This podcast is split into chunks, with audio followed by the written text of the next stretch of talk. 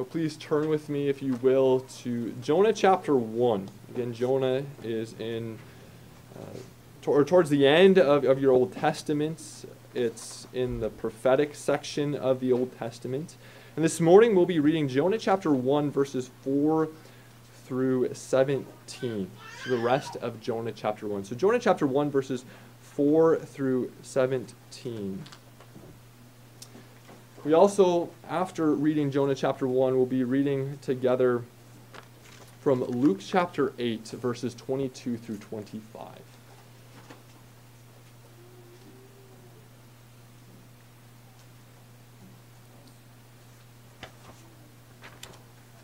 So, Jonah chapter 1, verses 4 through 17. Please pay careful attention, for this is God's holy and inspired word given to us this morning.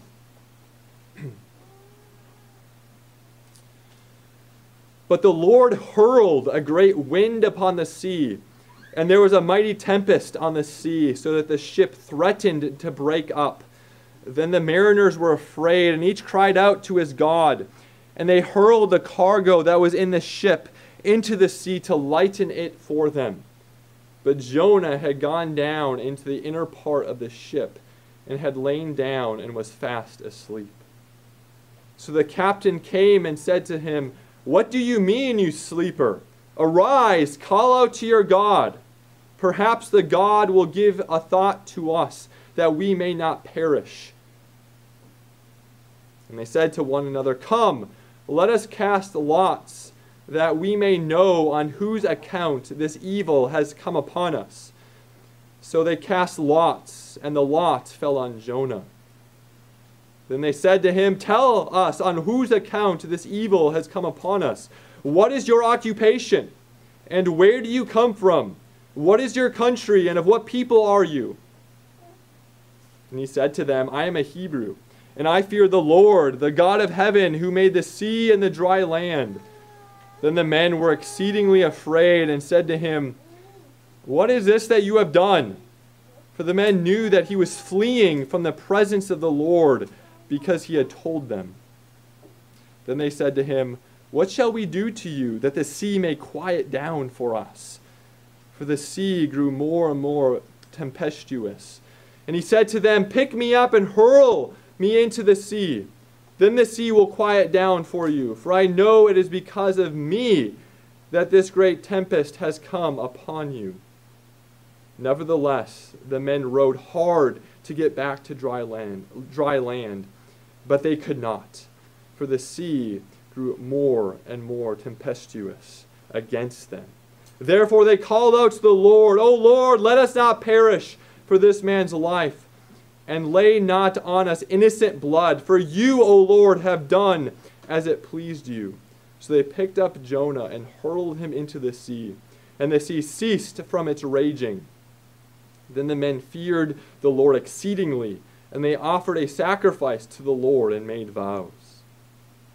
And the Lord appointed a great fish to swallow up Jonah, and Jonah was in the belly of the fish three days and three nights. This is the word of the Lord. Thanks be to God.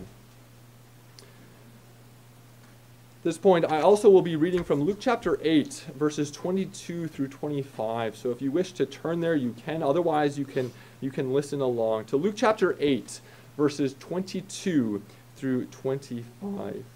Hear now the word of our God. One day, Jesus got into a boat with his disciples. And Jesus said to them, Let us go across to the other side of the lake. So they set out, and as they sailed, he fell asleep. And a windstorm came down in the lake, and they were filling with water and were in danger. And they went and woke him, saying, Master, Master, we are perishing. And he awoke and rebuked the wind and the raging waves, and they ceased, and there was a calm. And Jesus said to them, Where is your faith? And they were afraid, and they marveled, saying to one another, Who then is this, that he commands even winds and water, and they obey him? Well, this is the word of the Lord. Thanks be to God.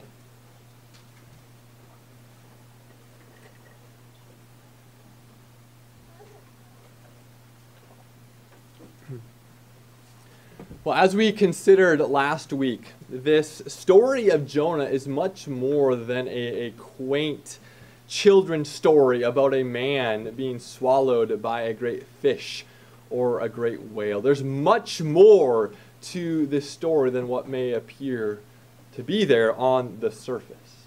Now, the way in which we can read this narrative as God intends us to read this narrative is by seeing the person of Jonah as both a mirror and a window. We're to see the person of Jonah as both a mirror and a window. Now, the way in which Jonah functions as a mirror is that we begin to see our own reflection in Jonah's rebellion and sin. Now, the way in which Jonah functions as a window is that Jonah is a type of Christ. Sometimes we can see through the window of Jonah and see a glimpse of Christ. In these instances, Jonah is sort of functioning like a block mirror. We can't really see uh, specific uh, objects on the other side. We just see a general light. Other times, Jonah fun- functions as a blacked out window that is merely just a dark backdrop for the shining purity of our Lord.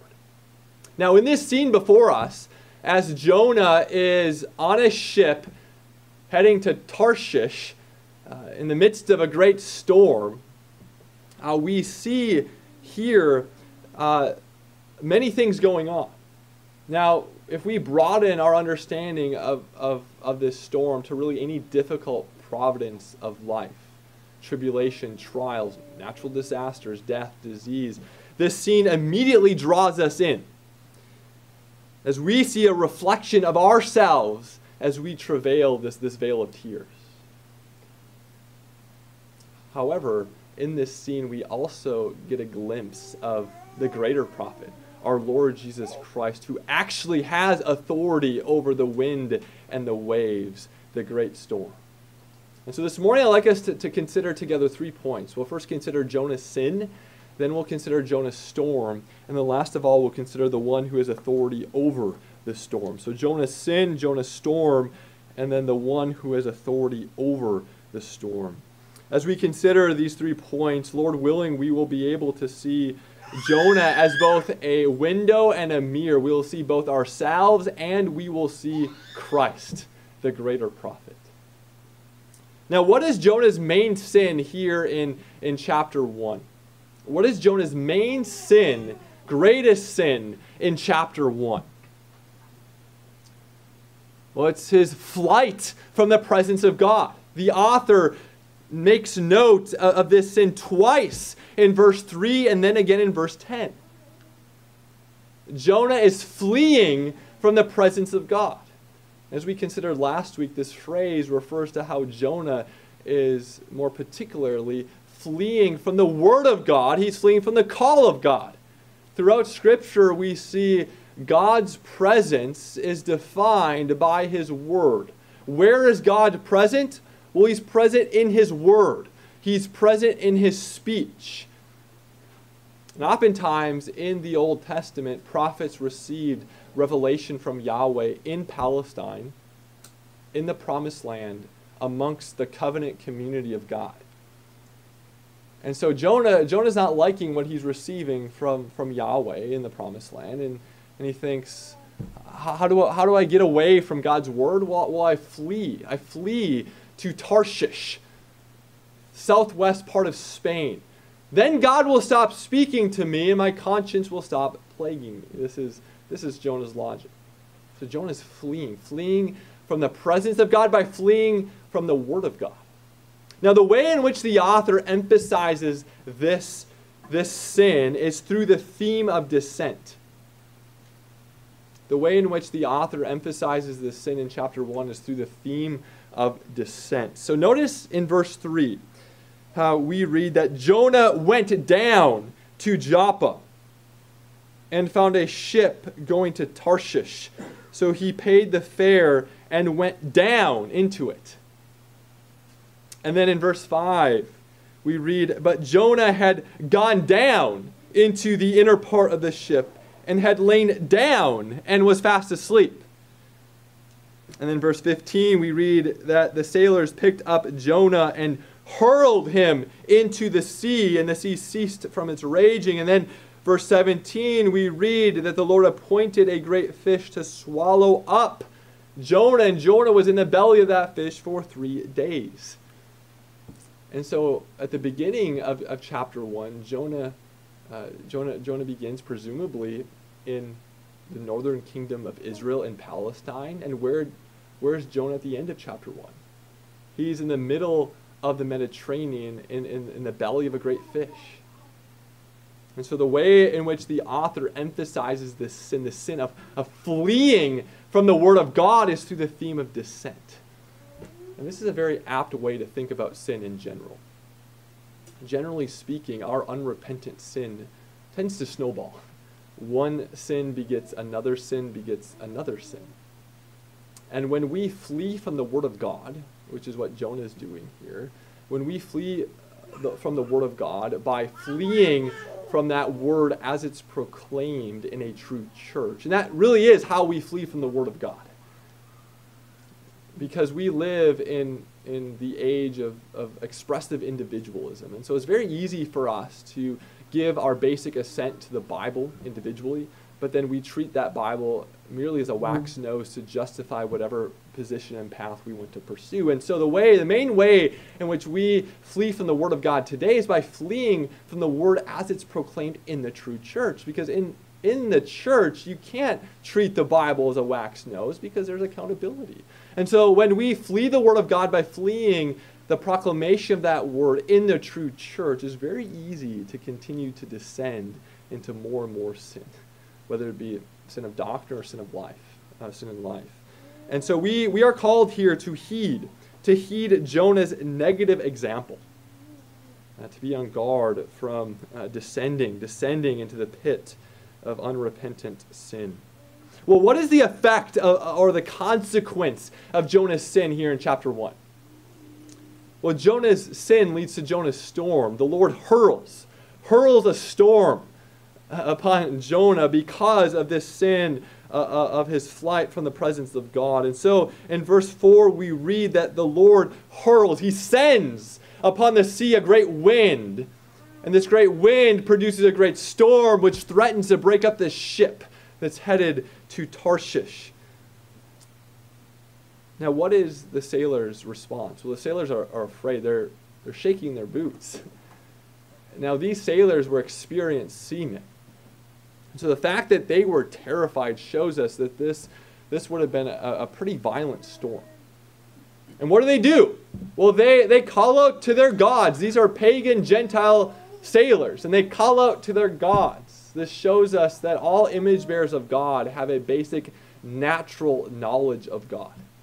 Uh, John Calvin referred to this as the sensus divinitatis. There's a sense of divinity that we all have written upon our hearts. Paul speaks this way in Romans chapter 1 that through creation, all people have a basic knowledge of God as creator. And so these sailors call out to uh, these, these pagan gods for help. And then they proceed to, to throw off, to hurl into the sea the cargo upon their ship. At this point, they don't really care about their wealth or their goods, they just care about saving their lives.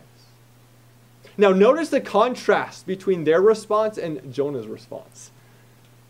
We see that, that Jonah descends into the bottom of the ship to take a nap. Now, our English translations render this verse in a way that, that seems to imply that Jonah went down to take a nap before the storm came, but the original Hebrew isn't that specific, and there are good reasons to think that Jonah actually went down to take a nap after the storm struck. So Jonah, we're not told that Jonah was terrified by this storm. Rather, he goes down to the bottom of the ship and takes a nap. He doesn't call out to his God, to Yahweh, uh, as the, the sailors call out to, to, their pagan gods. And so we see a, a pretty drastic contrast between the sailors' response and Jonah's response. And the captain then comes down to the bottom of the ship and wakes up Jonah and says, Arise, call out to your God. We're all calling out to our gods. Why don't you call upon your God? So, just as this book began with Yahweh coming to Jonah and saying, Arise, arise, go and go to Nineveh, this pagan Gentile captain comes to Jonah at the bottom of the ship and says, Arise, arise and, and, and, and call out to your God, make things right with your God. We then read or proceed in this narrative and see that the sailor, sailors cast lots to try to determine whose fault whose fault it is that, that resulted in this storm. And the lots fall upon Jonah. And so they pepper Jonah with questions Who are you? Where did you come from? What is your country? And Jonah says, I'm a Hebrew. I serve Yahweh.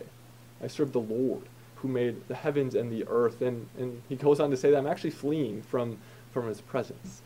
And so then towards the end of the narrative, it, it's, a basic, it's basic knowledge to everybody on board that this storm is a result of Jonah's sin. This is Jonah's storm because of Jonah's sin. Now, for the original audience, the fact that God is judging Jonah with a storm, this, this would not have been a, a, a surprising element of the narrative. Oftentimes, God used watery judgments to judge people in the Old Testament. And boys and girls, how did God judge the world in Noah's day? A flood, a watery judgment. How did God judge Pharaoh and the Egyptians? He judged them through the waters of the Red Sea. And so, to here, God is, is judging Jonah through another watery judgment, a storm on the Mediterranean. Furthermore, in, in, verse 11 and 13, the author uses this phrase twice. He says, that the sea grew more and more tempestuous. Now, literally, in the original language here, the author is saying that the sea was walking and raging. That's the literal wooden translation. The sea was walking and raging. And so the ESV smooths that out by saying more and more tempestuous. This is vivid imagery. The sea was walking and raging while they were at sea.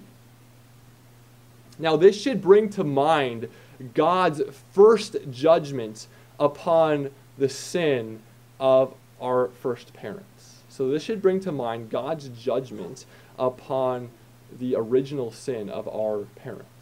So, in Genesis chapter 3, when God comes to judge Adam and Eve for their original sin, we read in Genesis chapter 3, verse 8, that God was walking in the garden in the cool, or you could even say the spirit of the day. God was walking in the garden in the spirit or the cool of the day. Now, the image that we should have in mind is, is not God taking a stroll on a beautiful spring day in a wonderful garden. Rather, this is the day of judgment. God's coming to judge the sin of Adam and Eve. God is walking in the spirit of the day of judgment.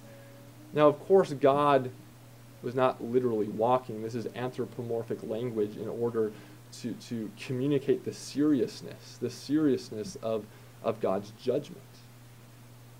However, based on the similarity in, in, in language between Jonah 1 and Genesis 3 8, uh, we can see that just as God was walking in the spirit of the day of judgment in Genesis 3, so too in Jonah chapter 1, the storm was walking in judgment against Jonah's sin. And thus there's a connection between the common curse in response to original sin and Jonah's storm in response to his sin. So there's a link there that we should, we should take note of. This is one of the reasons why we can interpret this storm in a broader sense to difficult providences, tribulations, trials, natural disasters, disease, death, hardship. And thus, this teaches us that the storms of life are a result not necessarily of particular sins that we commit, but rather original sin, the original sin of our first parents. This teaches us that the storms of life that we face are not necessarily a result of, of particular sins that we commit, but the original sin of our first parents. This is exactly what the Apostle Paul says in Romans chapter 8. He says that these present sufferings, like the storms of this life, they're not worth comparing to the glory that will be revealed to us. And then he goes on to say that God, in Genesis 3, God subjected creation itself to futility. Even creation is subjected to that original common curse. And creation is groaning in the pains of childbirth. It's groaning, groaning for new creation, that day of redemption. And so as we walk in uh, in this life, this is the vale of tears, we should lament, we should groan that things are not as they should be. Things are not as they should be. We, we oftentimes experience the natural consequences of our sin. This is kind of what Proverbs speaks about. If you habitually lie, people aren't going to trust you. But other times in life, we, we experience those seasons in which it seems as if the righteous are suffering and the wicked are prosper, prospering, and there, there really is no apparent reason or cause behind the storms or sunny days of life. And this is what Ecclesiastes and, and Job reminds us of. Other times we experience suffering because of the result of other people's sin, just as these sailors are in the predicament that they're in because of Jonah's sin. All of these things should make us long for the day in which the sea will be no more, as John reminds us in Revelation 21. Uh, when there will be no storms in this life, no pain, tribulation, hardship, or tears the day in which the sun will be permanently shining and sin and its consequences will be eradicated. We should groan for that day and lament the current state of our world, a world that's been subjected to futility. Now, it's important to know, it's important to, to make this, this qualification that God, God, of course, is not the author of sin. He's not the author of evil. The reason why we are in the miserable state and condition in which we're in is because of our fault, the original sin of our first parents. However, however, God is still sovereign over the storm.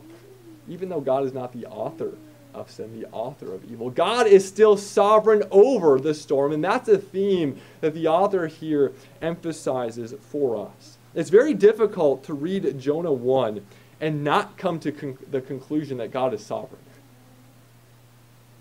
For instance, in verse 4, we read, The Lord hurled a great wind upon the sea. Who is the one who produced this storm? God is. In fact, th- this word hurl is the same word that the author uses to refer to how the sail- sailors hurled their cargo and Jonah overboard. It's as if God just flung a great wind upon the sea, which produced a storm which threatened to break up the ship. God was sovereign over the storm. In verse 15, we, we see that God ultimately was the one who caused the storm to cease. Then in verse 17, who is the one who uh, appointed this great fish to swallow Jonah? God is. The Lord appointed this fish to swallow Jonah. God is not a divine chess player merely reacting to the moves of his uh, creatures. God knows the end from the beginning in one simultaneous act. God is sovereign over all things. God is sovereign over economic upturns and downturns. God is sovereign over the sunny blue skies that we enjoy, but also the tornadoes and, and, hurricanes that we lament over. He is sovereign over disease and good health, famines and fruitful yields. He is sovereign over everything. And so we see that theme emphasized here in chapter 1 that God is sovereign over this entire scene that is taking place in Jonah chapter 1. Now, if you were to step back for a moment, and just reflect upon the scene of Jonah 1. Uh, reflect upon the scene which involves a prophet of God uh, taking a nap in a ship while there's a raging storm going on. Sailors who are terrified about what is going on, and yet God is sovereign over all of these things that are happening. What New Testament passage does this remind you of? Well, it should remind you of, of Luke chapter 8, which we recently read. And note the similarities between Jonah 1 and Luke chapter 8. In Luke chapter 8, we read that Jesus and his disciples get into a boat to cross the Sea of Galilee. And shortly after they set out, Jesus, this great prophet of the Lord, he falls asleep. and a storm hits the Sea of Galilee. And the disciples, many of whom were experienced fishermen, are terrified. Terrified at their current situation. And they, they wake up Jesus just as the captain of, of the boat woke up Jonah. But whereas Jonah was a mere creature, a mere human, who had, who had no power over the wind and the waves, we see that Jesus, as the greater prophet of God, commands the wind and the waves. In fact, he even rebukes the wind and the waves, and the storm abates. And this word that Luke uses for rebuke, the Lord rebuked the wind and the waves, is the same word that is used in Zechariah chapter 3, verse 2, when God is said to have rebuked Satan. It's the same word that the psalmist uses in Psalm 105 when uh, the psalmist speaks about God rebuking the waters of the Red Sea. And thus, this narrative in Luke chapter 8 communicates to us that Jesus has all authority authority over the spiritual realm and authority over all creation through the means of his powerful word. Jonah. Jonah was a mere creature. Jesus is God incarnate. Now, the story about Jesus' power as the greater prophet of God doesn't necessarily comfort us. It communicates to us that, that Jesus is all powerful, but, but that doesn't necessarily comfort us. It actually could, could terrify us. In fact, that's the effect that it had on the disciples. We read that after Jesus performed this, this miracle, they marveled to one another and were afraid, saying, Who is this among us who has power over the wind and the waves, and the wind and the waves obey him? Who is this? They were in the presence of the holiness of God and they were terrified. One wonders will this power be wielded for me or against me, for us or against us? And so the question that comes to mind at this point is how can we know that Jesus' authority as this great prophet of God over all things will be wielded for our good and not our destruction? How do we know that Jesus' authority as the prophet of God will be wielded for our good and not for our destruction? That's a very important question. Well, as we, if you were to fast forward in the ministry of our Lord uh, to Jesus' death, that climax of his earthly ministry, what was the point of Jesus' death? First and foremost, the point of Jesus' death was not to give us um, um, an example of, of self-sacrificial love. I mean, that's true, but that's not, that's not the most important part of the cross. No, the most important point of Jesus' death on the cross is him subjecting himself to the greatest storm of all, namely the wrath of God. Jesus subjected himself to the greatest storm of all that was brought about because of our sin. Jesus subjected himself to the greatest storm of all. Jesus' death on the cross was the fulfillment of all of those watery judgments of the Old Testament. The flood in Noah's day, the destruction of Pharaoh and the Egyptians in the waters of the Red Sea, even Jonah's storm. All of those watery judgments find their fulfillment in Jesus' death on the cross as he drank the cup of his Father's wrath for the sins of his people. This is precisely why Jesus refers to his death on the cross as a baptism. He says to his disciples, I have a baptism to be baptized with. And thus, when we receive baptism, our baptisms are not first and foremost about us. They're about God and His gospel. Baptism is all about Jesus drinking the cup of His Father's wrath for the sins of His people. And thus, Jesus, Jesus subjected Himself to the greatest storm of all. Jesus, who has authority over all things, subjected Himself to the greatest storm of all so that we might have the assurance of a secure salvation. And, and note that this, this theme is foreshadowed in Jonah chapter 1. Because how does Jonah uh, cause the storm uh, to abate? He, he can't rebuke the storm. He doesn't have power to do that. He's a mere human. Rather, he offers himself as a substitutionary sacrifice. He tells the sailors to throw him overboard so that they might be saved. And this is exactly what Jesus does as he takes the plunge into the waters of God's wrath for us so that we might experience the calm, the calm sea, and, and the brightness of the sun. And so Jesus subjected himself to the greatest storm of all so that we might have the assurance of a secure salvation. So that we might have the assurance of never having to taste that greatest storm of all, namely the wrath of God. The tribulations that you face in this life are as worse, are, are as bad as they get. You will never have to face what Jesus endured on that cross. Jesus endured the greatest storm of all so that you might have a sure and certain hope. A hope of one day fully belonging to the new creation. A new creation in which the sea will be no more. A new creation in which there will be no pain, tribulation, trials, or heartache. Jesus subjected himself to the greatest storm of all so that we might have confidence. Confidence that everything that befalls us in this life will be worked for good, will be used to further strengthen our bond with our head, husband, and Savior, Jesus Christ. And so, as we endure the storms of this life, the trials, the tribulation in which the Lord permits to, to enter our lives, we can either respond like Jonah and escape, go to the bottom of the boat and take a nap, or we can come to embrace God's goal for our lives.